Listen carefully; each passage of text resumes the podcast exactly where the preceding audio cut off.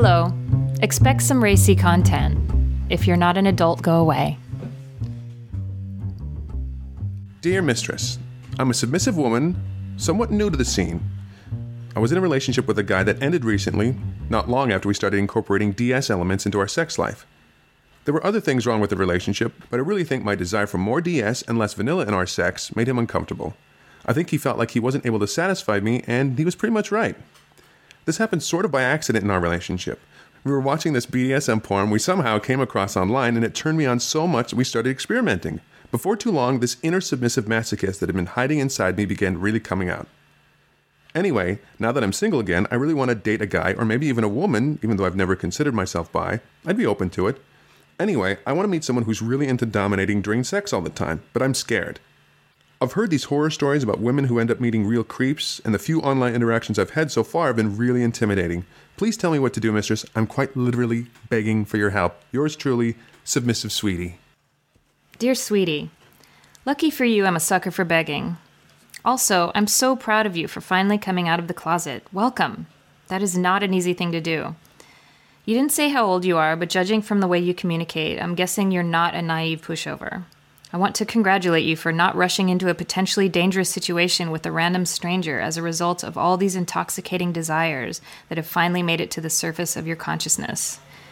And also for not getting stuck in a conventional relationship because it seems easier, and because you figure you could get accidentally dominated often enough in a normal relationship. On one hand, submissive women have it easier in the realm of BDSM. It is simply not that difficult for women to find someone to dominate them. It's basically built into the blueprint of a conventional heteronormative relationship.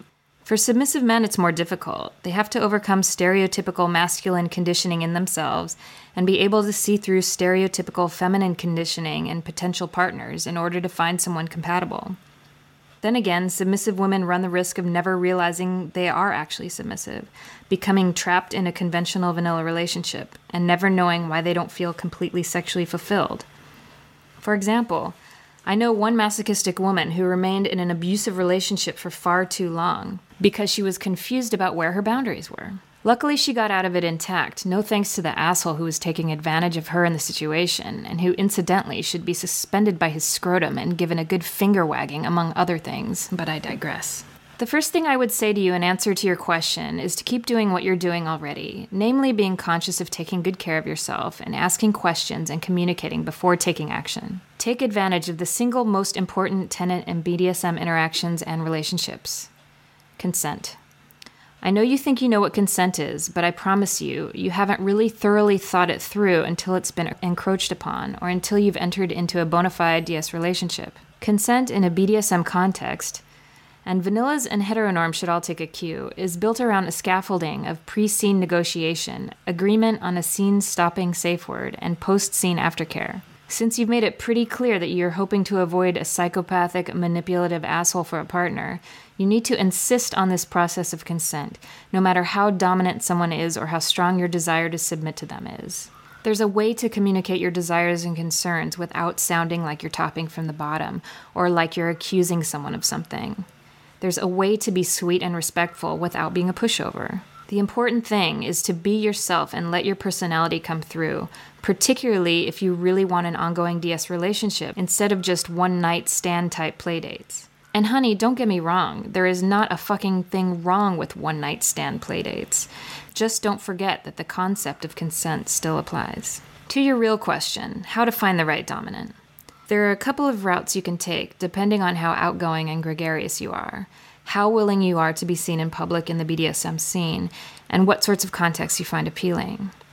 Most people do a lot of online interacting with people before meeting someone in person, and many people like to meet in public at fetish parties or other fetish oriented organizations.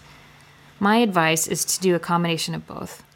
Communicate with people via email and phone as much as possible first, then meet them in person at a public venue prior to making any commitments of any sort to interaction or play. Even if you seem to be a perfect match on paper or in pixels, there's no replacement for chemistry, and that's something that can only be assessed in person.